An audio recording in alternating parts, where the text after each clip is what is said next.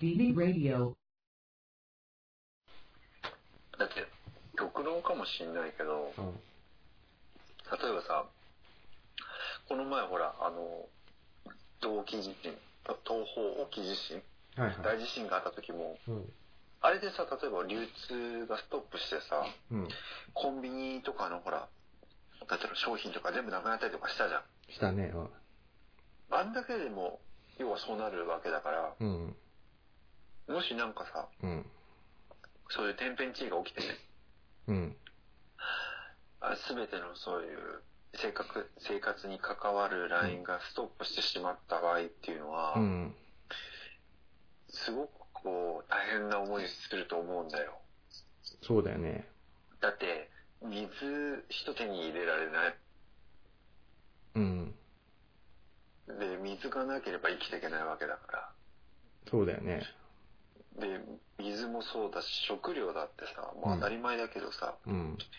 配給されるものをただ買ってるだけじゃんうちらはそうだね。うん手に入れられないじゃん食べ物うん。例えばじゃあ、ね、そこら辺に生えてるものを食べて上をしのごうと思ったら何が来るかだって分かんないし、そうだね。だからそういった意味でも、もう、まあ極論だけどね、何かあった時っていうのは、普通にね、自然で生きてる人の方が強いよね。いや、強いと思うよ。でも、 そう。だから今最強の人って本当、なんか、山とかで自給自足してる人じゃないのかなっていうねう。ん。だからそういう人っていうのは一人でね、生きていく分にはすごい強いよね。うん、強いよね、なんかあった時に。ああでも実際、あ、どうぞどううぞ。ん。ああいうよ。あ、なんか実際その、まあ、あながちそのね、あの、夢物語でもない話としてさ、うん。なんかあの、なる、なるけ誠さんって知らない聞いたことないそれ、それは何の人今はなんかその、なんだろうね。あの、まあ、なんか評論家みたいなそういう、やってる人なんだけど、なんかも、元、あの、マイクロソフトの、うん日本マイクロソフトの社長だった人でさ、あ、そうなんだ。そあうとでしそょう、Windows95 とか出た時に、社長で結構バンバンその、ね、Windows とか売って、うん、で、その後、なんか社長飽きたからっていう理由で辞めちゃって、すごい。で、なんかいろいろその本書いたりとかさ、うん。まあ講演とかして、まあホリエモンとかともよく対談とかして、知ってる、まあおおじいちゃんなんだけど今、ういん。て、で、その人がなんかさ、2040年とかいうあのね、本を書いててさ、うん。それは何かっていうと2040年にはまあどう、どうどうなってるかみたいなさ、いろんなその未来予測を書いた本でさ、まあちょっとなんか流行ってるみたいなんだけど、まあへそえその中でさ、その日本2040年までになんかお起きるかもしれないみたいなことで、あの、うん。あれまあ天変地異か。うん。今ほら、やっぱり、ね、温暖化とかでさ、うん。気候変動で、なんかもう、かなりさ、台風とかもすごい強くなったりとかさ、山火事とかも突然起きたりとかでさ、大規模になったりとか、うんね、で、気候変動が激しかったりするけどさ、なんかそういうの中で、やっぱあの地震地震ほらあの南海トラフ地震とかさ、うん。なんか、やから言うよね。最近いろんなところで。そうなんか地震が起きる60年ぐらいだっけなんか1回ぐらいはなんかその地震の起きる周期みたいなのがあって、でその南海トラフ地震がもうなんか起きるぐらいの周期になってるみたいなさ、うん。で、行っててさ、で、それって、まあね、東日本大震災もあったようにさ、地震が起きるとすごいやっぱ予測不可能なことが起きるわけよ。うん。で、その南海トラフ地震が起きると、どうなるかっていうとさ、その前さ、ほら、漫画でさ、あのドラゴンヘッドってあったじゃん。うん。うん。あのー、なんか日本がなんか滅亡しちゃうみたいなさ、なんか、謎の天変地異が起そうきて。そう、謎の天変地異うん。あれってほら、なんか、結局さ、あのー、なんか富士山が噴火するみたいなあ、そうだね。話があったじゃない。うん。うん。で、あの、富士山って実はさ、今までの何回か噴火してて、あの、江戸時代に一回噴火してるらしいんだよね。大噴火みたいなの起こしてやめて。そうそう、大噴火して、うん。うだって、だから、富士山別になんていうのかな、その、今、噴火してないだけで、あの、別に活動はしてるみたいなんだよ。富士山は。活火山みたいなやつだそねうそうそうそう。あまあ、そのなんか、あの、なんだ。奥、なんだ。頂上でそのなマグマみたいのがさ、あの、煮えたぎってるみたいな感じじゃないけどさ、うん。当然下の方では、あのマグマがあって、で、うん。その、地震がさ、やっぱ南海トラフ地震が起きると、うん。かなりの確率で富士山が噴火する、あの、確率が高いんだって。やばいね、それ。そう。で、そうなるとどうなるかっていうと、あの、まあ、当然火山だからさ、火山灰が降り注ぐわけよう。ん。うん。で、それがどのぐらいかっていうとね、東、関東から、うん。まあ、当然関東とかにも降り注いで、うん。大体なんかね、なん、んちょっとわ忘れてたけど、なんか、まあ、数センチか、なんか1センチぐらいか、その、火山灰が、うんあ、の、積もるんだって、その、地面にね。で、そうなるとどうなるかっていうと、あの、雨とか降った時に、うん。あの、下水がとか詰まっちゃうんだって。おおおおおだからそやばのい水ねそう、水が流れなくなって、うん。もうあの、なんていうのもう、一気に、あの、お、汚染水みたいなのがさ、溜まる状態になっちゃう氾濫とし。たんだ。そうそう、東京、まあ、関東が。うん。で、その後何が起きるかって、当然そのね、病気とかがさ、うん。蔓延してさ、あの、なっちゃったりとか、なんかいろんな悪いことが、その火山灰がちょっとふ降り注いだことでうん起きてみたいなちょっと話があって、で、当然その、あとなんだ、その火山とかで、やっぱそのう、ん。電波とかさ、火山灰でその電磁波とか、あの辺が影響を受けて、通信もそのおかしくなるみたいな。ああ、すごい環境になる。うんだから相当なインパクトうん起きますよと。で、まあその首都機能、東京に一極で集中してるじゃない。うん。だから東京のその首都機能がもうダウンしちゃって、うん。で、もう、復旧にさ、ものすごいその時間とお金がかかると。うん。で、日本のもう経済活動が止まっちゃうわけで。うん。で、日本って今ね、やっぱその、当然、まあ借金ね、国債発行してて、まあ、借金まみれな状態で、なわけだけど、うん。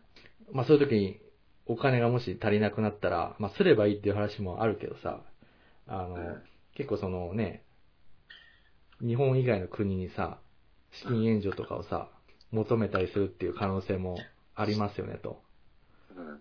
で、そうなった時に、じゃあどこに助けを求めるかっていうと、まあ基本アメリカなんだけど、うん。まあもしアメリカがそこに、さっと手を差し伸べてくれたらいいんだけど、まあアメリカもそんな余裕がなくて、うん。例えばじゃあ中国とかが、ここぞとばかりにさ、うん。あの、援助しますよとうん。いう話があった時に、ただその、ただでは援助しませんと。ただそうだね。うん、じゃあその代わりに、あの、尖閣諸島ちょっともらいますと。 いうみたいな話も、なんか、れ連鎖的に、そうなって、もう中国に、もう、なんていうの、まあ、ここぞとばかりにさ、その中国が、アメリカ感、謝してくねる。、そうそう、で、日本ってすごいやっぱ、欲しいわけよ、中国的には。うん。うん。ね、場所的にもその重要だしさ。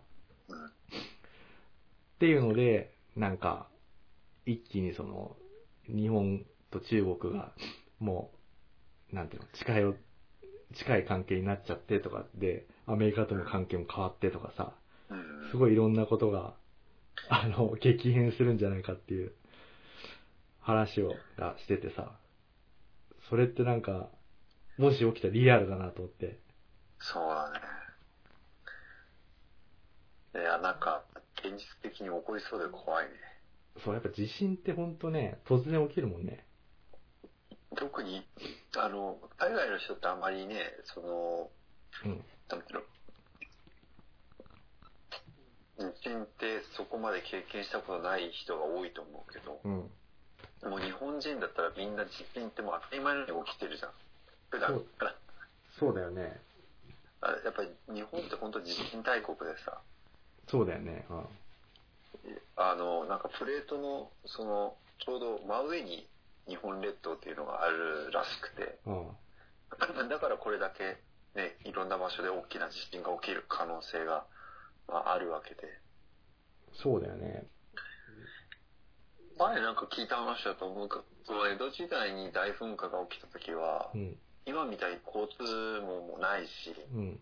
科学も発展してないから、うんさっき言った通り、その、あの、溶溶岩で飲み込まれた人たち以外も、うん。結局、火山灰によって、まあほら、健康被害にあったりとか、うん。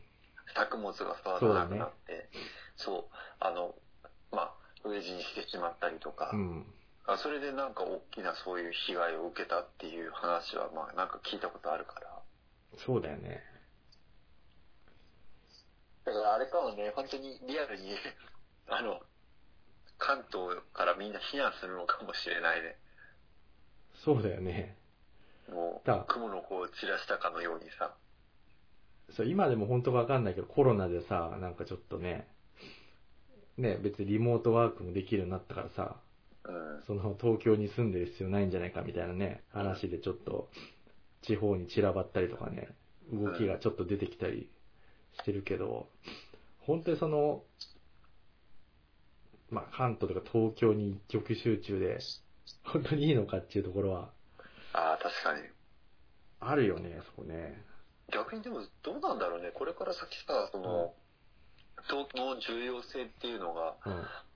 あの、今よりも重要じゃなくなってくるような気もするんだけど。だってまず、リモートワークでできる人ってさ、あの、満員電車さ、乗らなくてす済むんだったらさ、俺、乗らない方を普通に選択すると思うんだよね。うんまあ、だってさっき言った通りその、うん結局地元ワークの最大の利点ってやっぱりそのあの QOL の向上だと思ってんだよそうだよね。圧倒的にね、うん要はその満員電車に乗らなくて済むっていうさそうだよね。なんだっけ前なんかちょっと記事で見たんだけどさうん。あの満員電車に乗るときあるストレスってさうん。なんだったっけなんかと一緒って見たことがあってさうん。なんだっけな、なんか、本当すごいんだよ、なんか、その、ストレスって。想像以上に。うん。ちょっとごめん、パッと出てこないんだけど。すごい、すごいだもんね。なんか、何なんかと同じぐらいみたいなそういうやつがあそる。う、なんかその、あの、ちょっとごめんね、うろ覚えであれなんだけど、なんかあの、戦争の最前線ってあるじゃん。えあの、戦争が起きた時の最前はいはいはい。線。で、自分が本当に生きるか死ぬかわからないようなさ、うん。本当究極のその、心理状態みたいなのあるじゃん。はいはなんかあれと本当変わらないらしいんだよね、そのストレスの。い。命だのな、命の危機ってことそう。だから、あの、要はそれだけ、ストレスがかかるから、あの、なんかその、要は、なんだろうの、その寿命に関わるぐらいのストレスだっていう。あで、それによって、その、死んでしまうあ。っていうこともあり得るストレスなんだって。満員電車って。 満員電車でし、ストレスでし、ああ、その何十年っていう単位でね、続けると。まあそうだよね。いや、だからほんほんとさ、普通に考えたらもう嫌じゃん。ね え。となると別に、もう乗らなくて済むんだから東京にね、行く必要もないっていうかね。いや、なんかさ、今ね、その、自分がたまたまそういう環境にいるからかもしれないんだけど、うん。そもそも東京に行ってた理由って何、何って思っちゃうわけよ。あこれだけさ、要はさ、その、ね、あの、ネット社会になってあ。う、ん。代替切るわけじゃない。そんなもんが。そうだね。昔はその集まらなければ物理的に情報交換できなかったりとか、うん。あとその商売が成り立たないとか、うん。まあ、そういうのがあったけど、でも結局今はそうではなくて、うん。まあ、それを代替する、その代替手段がもうあるわけじゃん。うん。その状況で東京に集まる価値って何みたいな。っそうだよね。て思うわけよ、すごく。うん。で、今までって一体何だったんだろうなと思っちゃって。そうそうそうそう。うん。で、あとさ、思ったのはさ、なんかやっぱ、まあちょっとサラリーマンあるあるなのかもしれないけどさ、うん。結構やっぱりさ、その、偉い人うん。になんかさ、その報告とかなんかしなくちゃいけない時ってさ、うん。で今まで普通にさ、その、対面でさ、うん。やったりしてたわけだけどさ、まあそれがその何、リモートとかになる、なる時もあるわけよ、やっぱ。あ、そうだね。ううん。ん。で、その後何が起きるかっていうとさ、うん。やっぱ対面だとそれなりに偉い人とだとさ、やっぱ緊張とかするじゃないそうだね。うんそう、するする。まあそのリモートで別に緊張はしないわけじゃないんだけど、うんなんかその、対面と比べりゃ全然違う、 ね。比べるとなんか普通にただ画面とやってるだけだから、うん。なんかその、あんまりその、なんていうの、圧みたいなのさ、うん。感じにくいというかさ、あわかるわかる。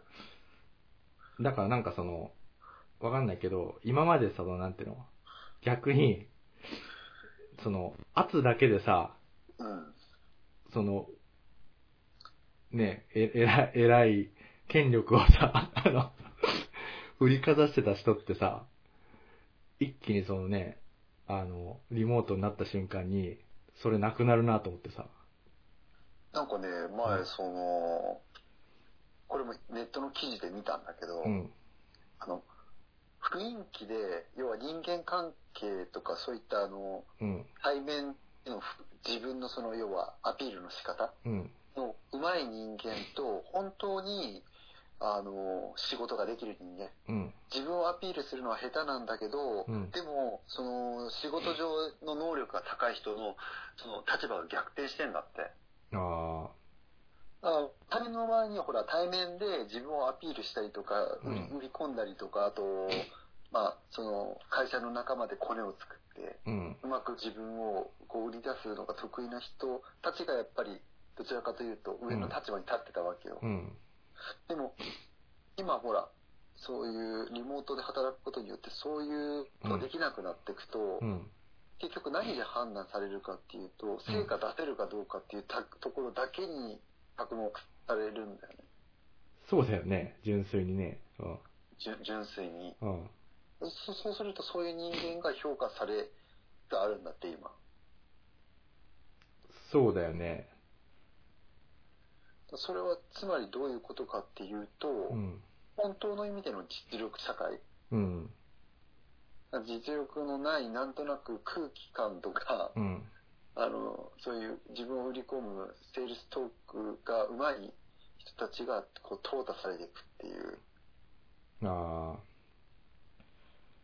そうだよね。なんかその営業の人とかもさ、今までやっぱりその何、外回りとかでさ、うんやっぱりそのね、あの移動時間とかさ、うんそういうのとかあったけどさ、そういうのがななくなるとさ、うんやっぱ純粋に中身でね、あの、営業活動しなくちゃいけなかったりするからさ、うんなんだろうね、その、純粋に効率的にたくさん、ね、なんかお客さんと接し接する能力がある人の方がね、成績が良くなったりとかね、うんやっぱりなんかそう今までのなんかこのなんとなく成り立ってたのが、その、リモートによってさ、うんなんとなくじゃなくてなんかはっきり、なんか顕在化するみたいな、そうそうそうそうそそういうのがなんか結構大きいなと思ってね。う。うんうんいや、だからなんか、あの、今日は、つくづくいつも思うんだけど、うんなんか、あの、さっき言ったそのネット社会って効率化の社会だって自分では思ってるわけ。うん。だからさっき言ったその、要は、えっ、と、満員電車とか、うん。そういう通勤とかっていうことは結局は無駄だったってことが分かったわけよ。そうだよね。はっきりはしてなかったけど。だからそれも効率化されたわけよ。うん。うん。で、今話したその、まあ、社内営業って言われるやつだね。うん。で、それもなくていいってことが分かったわけよ。うん。あどやっぱ化されてんだよね、ど、どれも。そうだよね。だからさ、なんかその、やっぱリモートワークにさ、なんかこの、対応できないその、会社うん。まあその、直接ね、対面することがその、なんていうの、絶対ダメだっていう気はないけど、だからそれができないとなるとさ、なんか逆にその、今あの、新卒の人とかさ、うん。あの、同じレベルのさ、規模の会社でさ、うん。やりたい、あの、ね、業界で2社どっちか選べってなってさ、片方はリモートワークできますで、片方はできませんってなった時にさ、うん。これだからリモートワークできない方を選ばないと思うんだよね。いや、そう、本当に、そう、そうだと思だからさ、なんかその優秀な人をさ、あの、取るためにも、やっぱそういうリモートワークみたいな、ね、ちゃんとそのしっかり、あの、ね、実力主義的なことをね、あの、まあ、やるような会社じゃないと、う。うん。ね、優秀な人は取れないからさ、うそのん。今までそのなーなーでやってたところっていうのは、自然淘汰されて、結局その、なんだろうな、対してね、なんかその実力もないのに、その威張威張ってるみたいな人がいっぱい多い会社とかっていうのは、あうの、ん自然淘汰されてくんじゃないかなっていうね。いや、そう、いや、そうだと思う、本当に。うんで、特にその、対面の時と、そういうリモートっていうか、まあね、んネットでのやり取りうん、の大きな違いって、うん。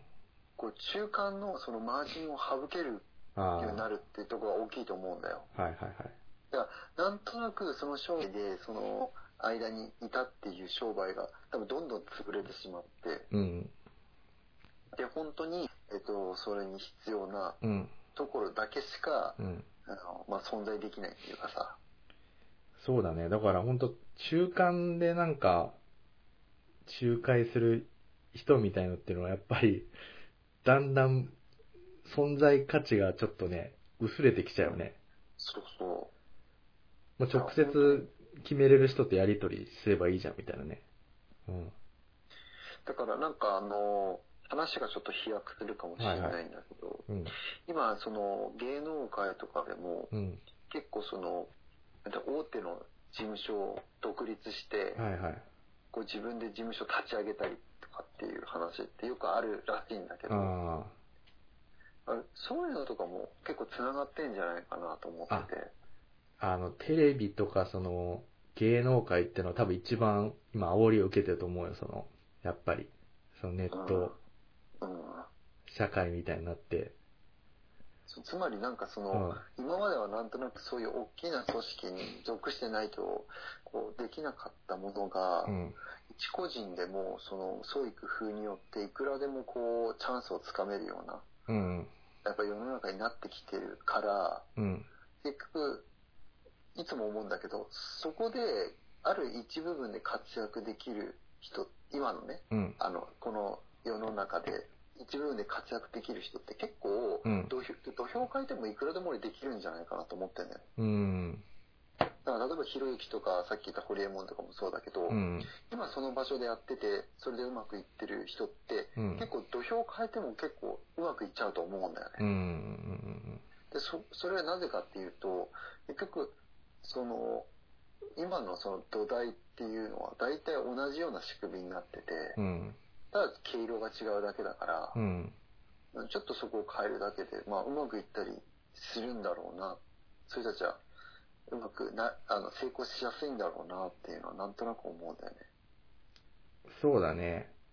あと、やっぱりその、ひろゆきとかね、ホリエモンってやっぱりその、なんていうの、なんとなくみんな心にも思ってたさ、もやっとしたことをなんかね、ズバッと言うっていうかさ、うん、結構今ってやっぱそういう人に、あの、なんていうのかな、あの、有利な時代というかさ、うん。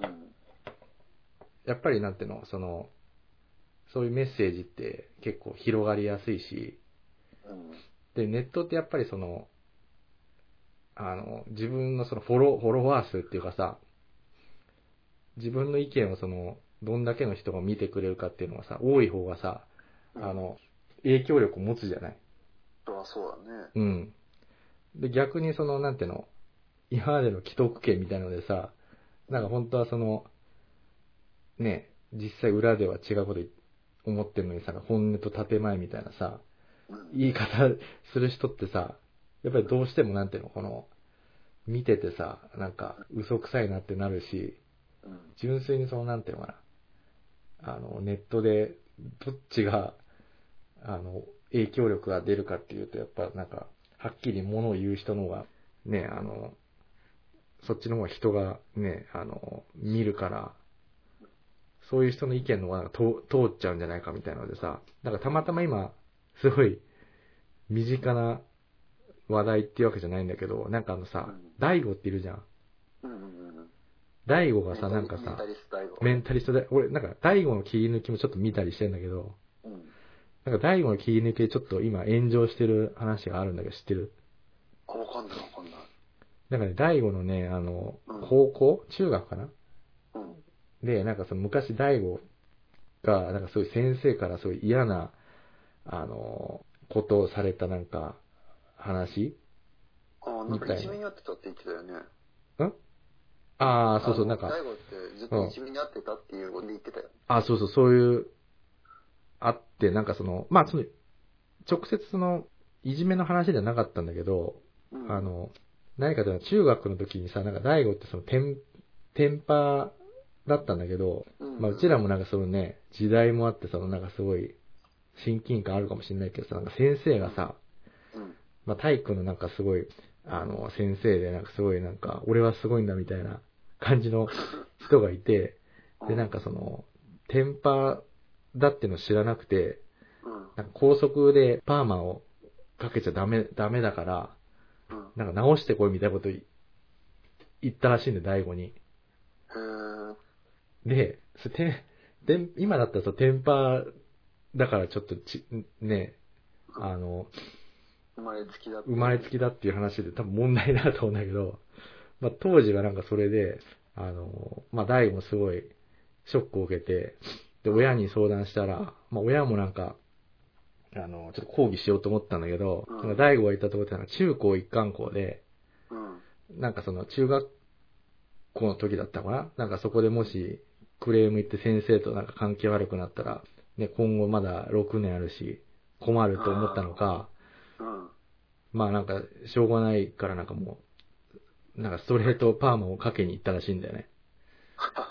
で、で一応、まあ、大悟もそのね、しぶしぶ、まあ親が言うならっていうので、ストレートパーマかけて行ったら、なんか、あの、ストレッパー、俺もちょっとよくわかんないんだけど、かけるとその、なんか薬品を使うから、ちょっとと。、なんか、色が抜けちゃうらしいんだよ。あ、髪の毛ね。そう。で、で、学校行ったらさ、その、ね、先生が、あの、まあ、パーマ直したのは、明らかにさ、見てわかるのうに、ん。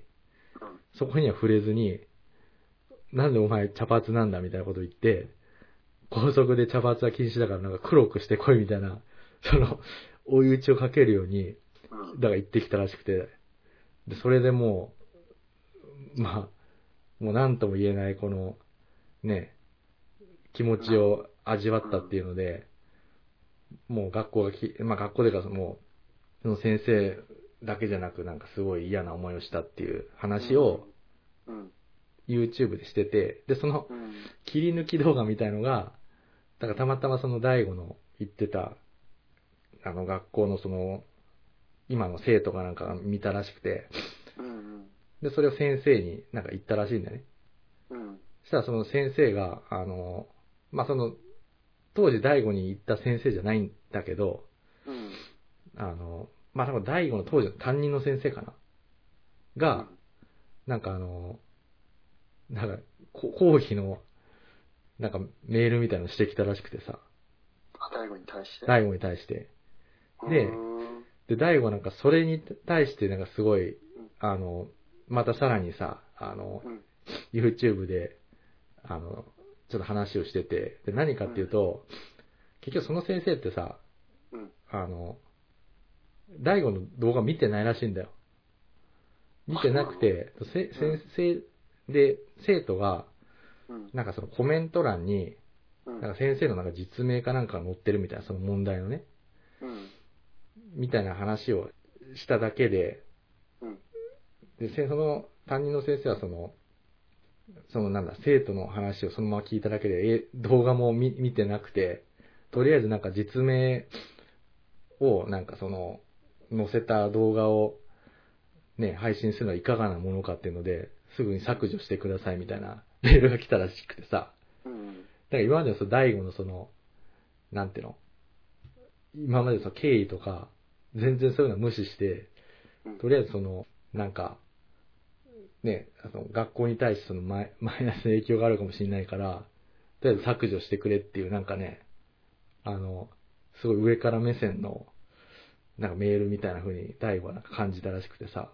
うんで、その先生は別に直接なんか当時何も言ったわけじゃなく、なかったんだけど、うんで、いい先生だと普通に大が思ってたらしいんだけど、なんかその、うんそういう反応を見てしまって、もうその先生もそうそうがっかりしてしまったっていう話をさ、うんが今すごい話題になってて、あそうなんだ、まさにそ別に大悟はその学校側からなんか訴えられてるとかそういう話ではないでしょ、う。あの、大悟は、まあその学校名は出してるけど、うん、別にその個人名とか出してないから、うんあの、なんていうの、その、学校は、こういうことは嫌なことがあったってだけで、その学校自体を否定してるわけじゃないんだよね。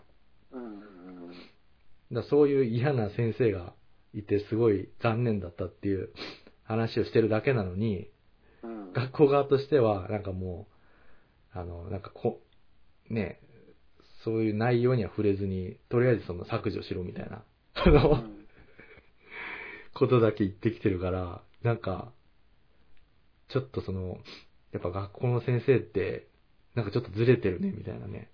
うん、そうなんだよね。いそうや、もう本当そう思うよ。だって、要は結局その大元を正せばさ、その各ね、個人の、要は生まれつきのね、うん。うん。そういう髪型がどういうかと、あどうどうかとかっていうことにも触れずに、うん。ただ外見、つまりその学校としては、うん。みんな均一に、まあ、あの何度もこの話題って出てきたと思うけど、うんうん均一に育てるために、うん。髪の色は、うん。うん髪の長さも一緒うん。でという髪が髪の種類というかさうん。まっすぐであることも一緒っていうふうにただそうしたいっていうところだけにしか注目してないんだよねうん。だからさっき言った多様性にもつながるんだけど各個人がどういう特徴を持ってるかなんていうことには全く興味なくてうん。その理由すらも興味ないんだよねそうだよね。でそれを無視したがためにそういう悲劇が起こったわけじゃんうんうん嫌な思春期に嫌な気持ちになったわけじゃうん。うん。ん嫌な気持ちっていうかそういう、まあ、言い換えてみればうん。何つったらいいんだろううーんとそういうの言葉で何て言い表すんだっけえっ、と出てこないなそういうあの嫌な気持ち嫌な気持ちじゃなくて、うん。えっと、理屈がかなってないのに、ただ上からその権力によって相手を締め付けるような、そういう行動。あ、理不尽な行動うん理不理不尽、まあ理不尽、ちょ、ちょ、パッとね、もっと適切な言葉が出てこないんだけど、まあ、そう、まあ、とりあえずこところでありがとう。そうだね。まあ、要は、うん、理不尽な、うん。うん。なんかその、論理的でないさ、うん。はいはいはい。まあ、ただただ、ただただ、なんかこう、 なんかそういう、でも言える 状態に持ってかれるっていう。パワハラ的な、そうだよね。うん。とてもこう、ナンセンスだよね。本当に。ナンセンスだけど、なんかさ、やっぱりなんか、俺らのさ、うん。当時のね、中学校とかね、あったよね、そういうのね。いそやういう、本当ナンいセやンスな。ね今今考えると恐ろしいなと思う、それがずっとふ普通っていうか当たり前だと思ってきたけどうん。でもそれって本当によくよく考えてみるととてもなんかなねしよくし知らないことが幸せだなんて言うけどさ、うん。うん俺は知らないことが幸せだとは思えないねな、なんか、なんだろうね、あの、なんとなくさ、その、これ、いいいんだっけっていう風に思うことすらなんか、できないみたいなね。そうだからよく言うさ思考が止まっちゃってんだよねもううん。その先生なんだけど。先生もそうだね。うん。つまりよくよく考えてみたら、それはすごくすごい不合理だし、なんかさ、一回、例えば先生がさ、これはダメだって思ってさ、一度さ、もうそれを、せ生徒を指摘したらさ、うん、絶対それが覆ることってないよね。ない。もう絶対最後までその生徒が、すいませんって言うまでもう、あの、突き進むというかさ、うん。絶対そう全言撤回し、あ、ちょっと俺間違ってたみたいな、絶対なかったよ、確かね。だ俺、そういう意味で、うんあの、よくそれと似てるなと思うのは、警察ってそうだと思うんだよ。ああ、確かに。つまり、あの、まあ、よくねあの、言われてるんだけど、警察って国家権力を持ったヤクザと変わらないってよく言われるんだけど、ま、まさにそうだと思うんだよ。確かにそうだよね。で、あの、よくよく考えてみて不思あの不思議というか、あの、とってもおかしいなって思うのが、うん。警察って国家公務員なんだよ。うん。だけど、そういう、例えば人を拘束したりとかね、うん。そういう権力って持ってるの。うん。それも、ちゃんと法律で定められてるわけよ。うん。だから、ある意味、その、さっき言ったそういう反社会的な立場を取ってる人たちようん。りも、すごい立ちが悪いんだよね、ものすごくう。ん。だから、なんかその、例えば、その人が、こうだって言ったら、もう絶対そうなっちゃうんだよ。うん。だからそういう意味すごくやっぱ俺あのこ怖いしあととてもそういう組織に対してうん反感をやっぱり持つね、ものすごく似てるよだから 確かにそうだね。絶対的な権力を持って突き進むっていうのはそうだね。うんでもなんかでね読んだことあるんだけどねうん。あのそういう人とかまあそういう人かそうなんだけどうん。あの劣等感の塊なんだってそういう人って人間、人間性で見たときそうなんだって。あの、人って自分、よくほら、攻撃は最大の防御なりとかって言うけど、うん。やっぱり自分が攻撃されてる、されたくないから人を攻撃することが多いんだって。うん。これさ、やっぱり自分の子供が小さいっていうのもあって、よくいじめとかに対してなぜいじめが起きるのかっていうところにすごく興味があって、はいはいはいそういうところを調べるんだけど、はい。うん。いじめを起こす人間の大半の理由ってそういうのが多いんだよ。劣等感。劣等感。ああの自分が要は劣等感を持ってるからそれを隠したいって思う気持ちが働くんだあ。うん。そうすると自分より弱い人間をうん。あの攻撃するのが一番合理的なんだってそういう人からしてみればああ。でそうするとさっき言ったに日本人って特にほらあの和を重んじる、うん。えー種族というか集団だから周りもそれに合わせていくわけよどんどんああ。でそういう要は集団的ないじめっていうのが起きるんだってそう、なんかそのさ、和もさ、なんかそういう、なんかそのね、トラブルとかあった時にみんなで助け合うみたいな時はいいけどさ、うんうん一度そのメモリがさ、逆に触れる時ってさ、例えばなんかさ、その誰かが不祥事をしたとかさ、うんまあ芸能人の不倫とかでもいいけどさ、うんも、ものすごいよね、その、バッシングが。こう本当にすごい一致団結してさ。すごいんだよ。だから、その、ある意味、そういうストレスってみんな実は感じてて、うん。要は本当は自分は自由でいたいっていうそう思だいよねがあるんだけど、でも周りに合わせなきゃいけないっていうストレスがあって、で、最も簡単なのが、そういう弱い立場の人間を叩くことが一番楽なわけよ。だから絶対これが正しいっていうね、あの、ポジションに自分を置いて、そそうこから外れた人を叩くっていう構図だよそね。うそうそうだだからね俺いつも不思議に思うんだけど、うんよくよくうん芸能人の不倫とかって考えた時に、他人事でどうでもいいことなんだよ1ミリも自分の生活に関係ないもんね。そう一実はこれ的に考えた時に1ミリもその芸能人を叩く権利ってないんだようん。人様のそれも夫婦間の問題だから、うん。他人が口出せることでは一切ないから、うん。だけどそれをいかにもなんなんていうのいかにもなセリフというかさ、うん。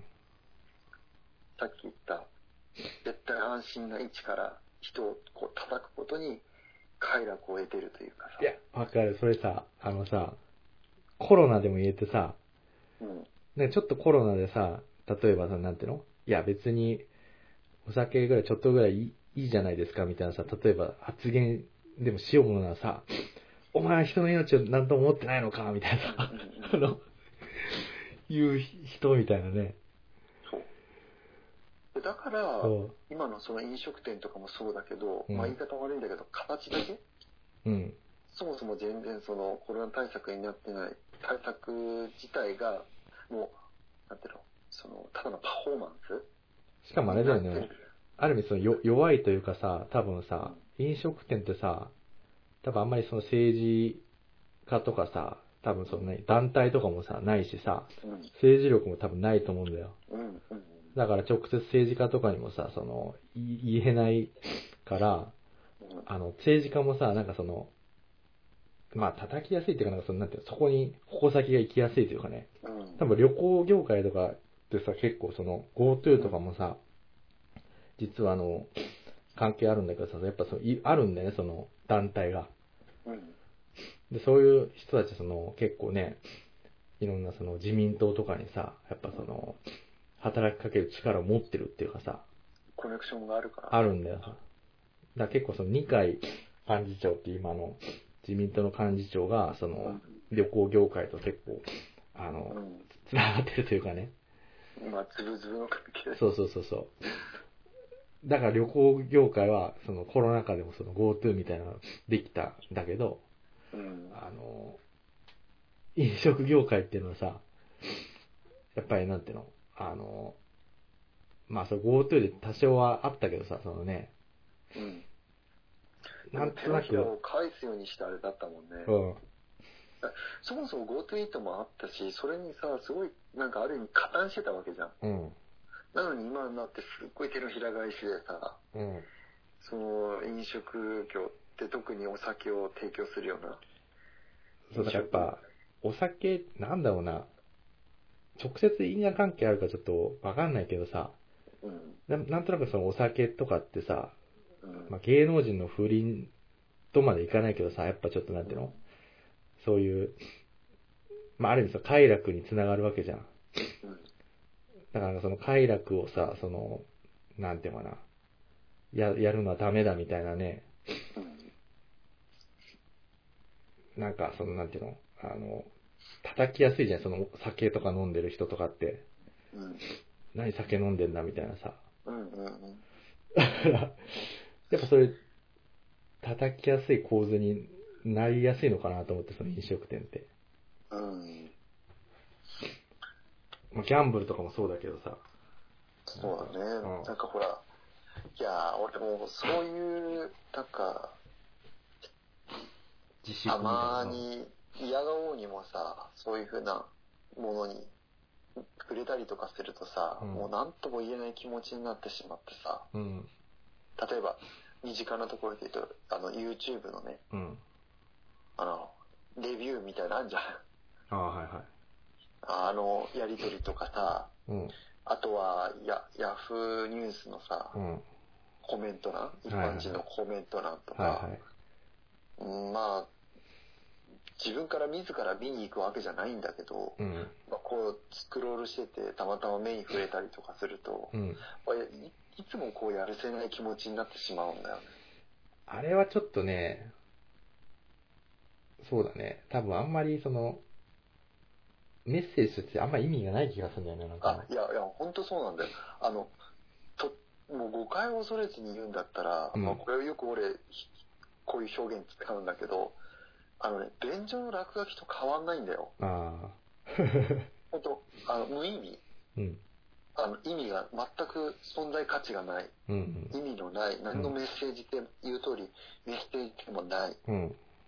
無価値単なるじじあの無駄な時間うん。なんだよ本当に、うん。あそこに書き込むってことがうん。だから、すごい、なんていうの、こう、コンビどころの多いメッセージに対して、こう、わーっと群がってさ、うん。みんながこう、いろいろ、ね、コメントを打ったりとかするんだけどう、ん。ほんと無駄だなと思そうだよね。う。うん、だから、なんかちょっと不快なコメントとかあったりとか、うんそういうのが多いなと思ったらもう一切見ないし、うん。やっぱりほら、なんかどうしてもさ、その動画に対してどういうふうに思ってるのかなっていうさ、そういう批判的な意味じゃなくてね、うん。そういう感想とかってやっぱ見たいなと思うから、うん。見るんだけど、あ、ちょっとこれもう見たくないなって思ったらもう絶対見ないね。ああ。なんかさ、まあ動画に対してまだ言ってるんだったらまだいいんだけどさ、うそう動画の対してコメントに対してなんかさ、ん。噛みついてる人とかもいるよね。いるいる。なんか、うんコメント欄でそのバトルが始まってみたいなね。そうそうそうそう。だからもう趣旨が変わっちゃってさ、うん。あの、なんつったらいいんだろうな。多分そういう人たちって多分理解できてないと思うんだけど、うん。結局、その人間の価値観って、うん。その人にとってみれば全てなんだよ。うんだから、なんか絶対的な正しい価値観って世の中に存在しなくて、うん。その人にとってみれば正義なんだよ、それが全て。うん。だから、そういう人同士がバトったって、うん。絶対に交わることってないんだよね。うん。だから無意味なんだよ、その、その会話って。はいはいはいはい。どこまで行っても。うん。でさ、挙句の果てにはさ、なんか、もう、どっちかがもう疲れて書き込まなくなると、なんか俺の勝ちだみたいなさ、あそそういうところでさ、その自分の自尊心みたいなのをさ、満たしたりとかあ。うんは。してるわけだよね。うん。あまさにほんとそこが超無意味だなと思って。確かにね。いやまあ、ちょっとー話、ちょっとすいません。かなり脱線してしま って、いや、あれなんですけどい。いよいいよ。だから結局、なんだろうね。あのまあ、この多様性とかに始まり、ねうん、このコロナも、ちょかが、あぶり出したこのね、いろんなこととか、まあ、なんだろう、やっぱでも今、ちょっとね、やっぱコロナでいろんな問題が出てきてるよね。うん、出てきてるね、そうだそうね。だからそういう時にやっぱなんだろう、また最初に戻るとなんかこうね、あの、メダカ、メダカがいいいかわかんないけど、そういう生き物を育ったりとかさ、うん、なんかこの、なんか庭で植物ところ、戯れたりするっていうのがなんか、なんだろうね、あの、それに対するアンアンチで、アンチなのか、うん、オルタナティブな感じなのかちょっとわかんないけど、うん、なんかそう自分を見失わないためにさ、うん、なんか結構やっぱり重要な意味を持ってるんじゃないかなみたいうん、なんか、まあ自分、まあこれはね、あの、自分なりの、まあ、出した答えなんだけど、な。うん。人ってやっぱりその、誰かに認めてほしいとか、うん。認められたいとかっていう、まあ自尊心って誰でもあると思うんだよ。はいはい。完全にさ、だって人から認められなくなっていいって思えばさ、それこそ山奥にこもってね、うん。一人で生活してるような人になるわけじゃん。うん。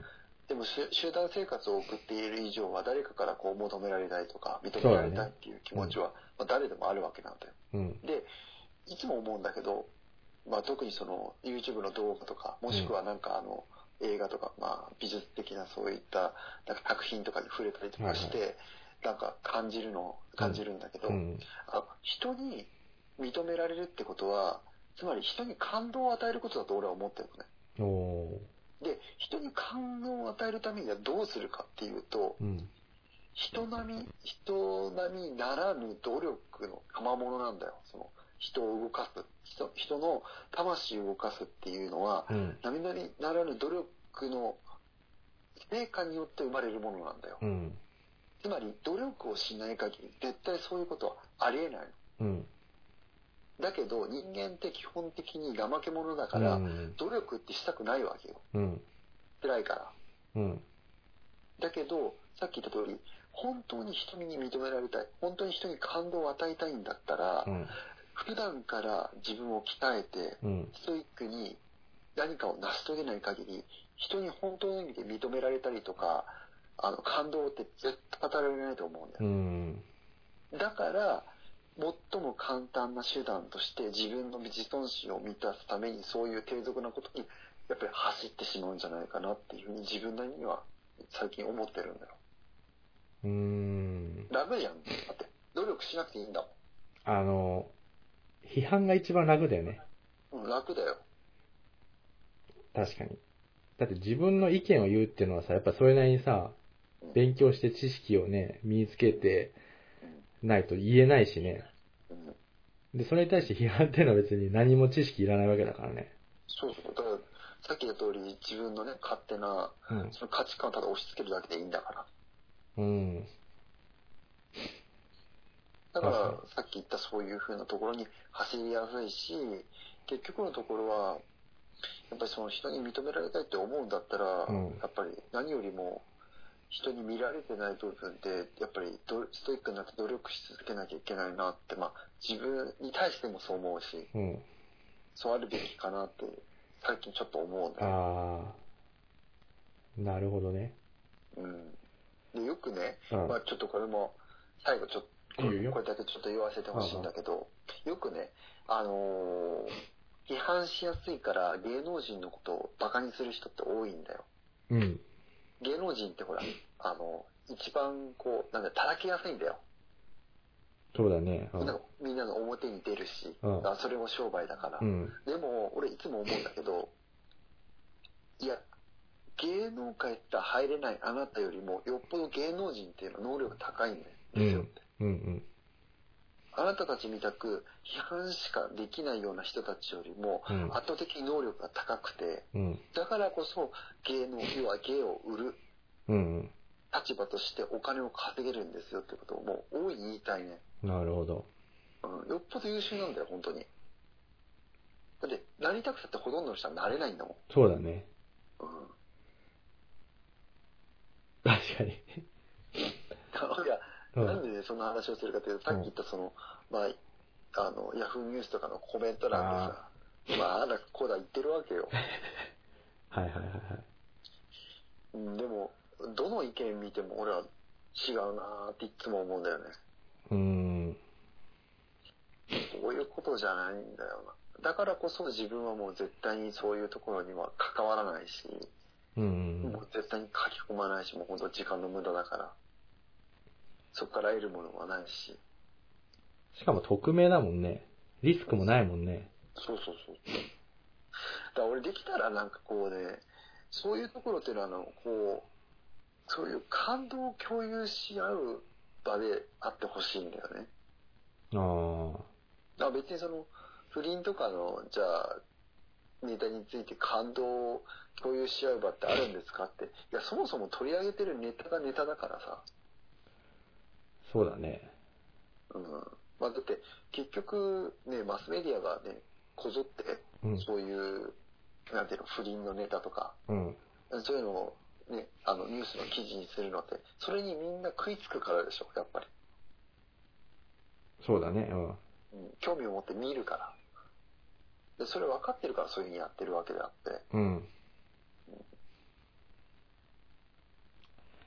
確かにな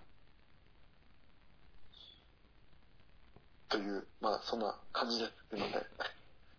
まあ、ゆうくは、やっぱその、匿名でね、批判だけしてる人たちは、やっぱり良くないよっていう。うん。よもう、なんて言うんだろう。いや、まあ、極論言っちゃえば好き勝手やってくださいよっていうことなんだけど、あいやでももっと、その、なんかこう、自分を磨く方向に、うん、そういうのを持ってった方が、そうだなねんかそのじ自分の人生自体もこう豊かになっていくんじゃないかなって個人的には思うんあ、だよ。確かに。ちょっとさ、ごめんね、あの、うん。まあもう最後で、ちょっとなんかすごいしょうもない話をちょっと聞きたいんだけどさ、また最近ちょっと、話題、1ヶ月前ぐらい話題になってることとして、うん。あの、ほら、NHK をさ、ぶっ壊すのさ、立花さんいた じゃん。いいだね、いいだね。立花さんが今なぜかさ、うん。ちょっとそのあんまり最近見ないと思ってたら、うん。あの、ひろゆきをめっちゃ批判しててさ、あ、そうなんだ。あの、ひろゆきに噛みついてるのよ、今。あ、立花さん。立花さん。へーで、あそ何うなんだ、そう、何に噛みついてかっていうと、あの、うん。ひろゆきってなんかその、一応2チャンネルでさ、なんかその、損害賠償みたいな感じでさ、すごい、うん。いろんなとこが訴えられてて、あ、そうだね。で、それをなんかその一応、裁判に出席してないからさ、うん。あの欠席裁判みたいな感じで、その、一応なんか賠償金みたいな形で、あの、すごい、あの、なんていうの、それが積もり積もっててさ、うん。あ、何億円みたいになってんのよ、実は。へえ、そうなんだ。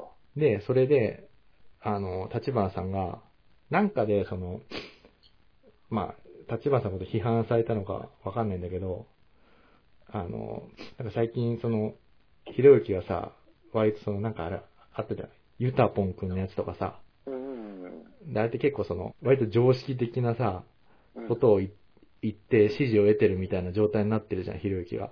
うん。だからそれが気に食わないらしくてさ、お前自分が何億円も踏み倒しといて何常識人ぶってんだみたいな感じで、うん。もうすごい噛みついててさ、へえそうなんだ。そう、これ絶対あの訴えますよみたいな感じで、あの、っていう状態になってんだけどさ、うん。まあ正直その、どうでもいいっちゃどうでもいいんだけど、 うん。これどう、どう思うこれって。いや、なんかあのー結局、うん、その、立花さん自体も、うん、立花さんの価値って、結局その、なんか、言い換えるとさ、うん。あの、YouTube、本当に YouTuber なんだよね、単なる。そうだね。あ、ちなみにごめんね、あのね、これに対して、大悟が言ってたのは、うん。立花さんって今までその何あの、テレビとか NHK とかさ、そっちに対してすごいあの、攻撃してさ、うん。あの、支持を得てたんだけど、うん。逆にその、ひろゆきに、今、あの、矛先を変えたってのは、うんあの、ランクダウンしてるっていう、うんいやいや、ああのの、ちょっと、今本当にまさにそれ話したかったんだけど、おーあの、その、千葉さんの価値ね。うん、価値って、うん、要はその、誰か大手にこう噛みつくことによってう、ん、共感を得てきたわけじゃん。うん、で、もう今すべて全部、まあ言っちゃったけどさ、うん、うん、その NHK とかさ、うん、うん、まあ、はたまたマツコだったマりツとコかそうだね、うんあと政治家だったりね。うん、つまり、立花さんって、圧倒的に立花さんの立場よりも、うん、上の人間に立ち向かって、うん、戦うからこそ、それに対して共感を得てたわけよ。うんみんな。うん、なのに、今になって、ひろゆきっていう存在に噛みついたわけでしょ。うん、で、ひろゆきってさ、はっきり言ってさ、立花さんの立場から見てさ、うん。別に同ランクじゃん。普通の、 そうだ同ね。じ立ち位置じゃん。うん。同じ ネットで有名な人ってだけだもそんうね。そうそう。うん。でその人に噛みつくって、なんか全く面白みがなくて、あ言ってみれば立花さんの価値がなくなんだよね、そこで。そう、なんかちょっと安売りしみたいな感じになっちゃってるんじゃないかっていうのが第五の意見だったね。うんうん。いや、そうなんだよ、本当に。で俺、ちょっとその大悟の見てなかったからあれなんだけうど、ん。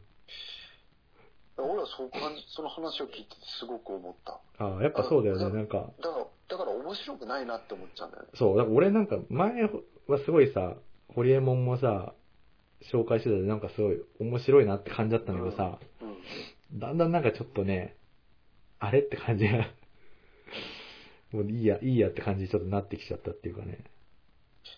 結局、立花さんからしてみればさ、うんさ焦りってあるわけじゃん。いや、多分焦りがあるんだろうね、きっとね。結局最初にね、掲げてたことは何もまあ叶ってなくて、うん。で、鳴り物入りでね、こう成り上がってきて、うん。でも、まあ最初はみんな興味あるからうん。食いついて、で、ある程度まあ、ちょっとは成果出せてね。うん。だけど結局のところはもう注目されなくなっちゃったじゃん。なんでやめたんだろうね、その、立ち向かうのね。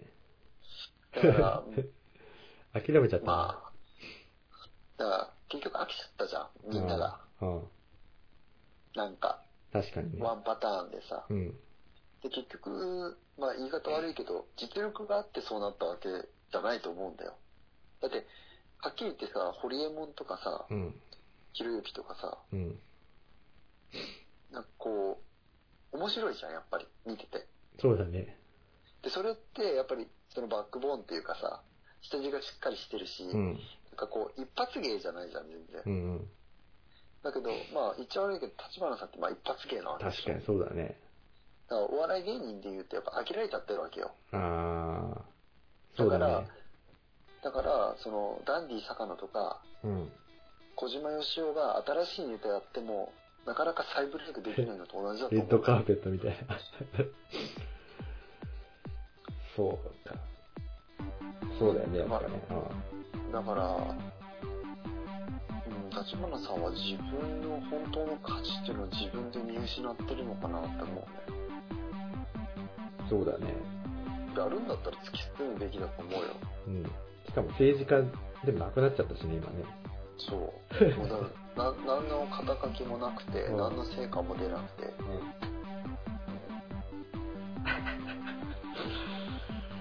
確かに。まあ、まあ今日そんな感じにしようそんな感じですねなっちゃったから。いいね。やっぱ、いいね。あの、リュウ君を、この意見を聞くことで、なんか こう自分の、ね、あの、思考をちょっと強制するじゃないけど、うん。いやまあい一や、回よかったね、よちょ。っと話しながらいろいろとまあ、またちょっと資源を貯めてって、そうだね。また話しましょう。また、はい。ありがとうございましはい、今回こんな感じで。た。はいはい。じゃあちょっと、また、やりましょう。はいはい。はい。ありがとうございますはい。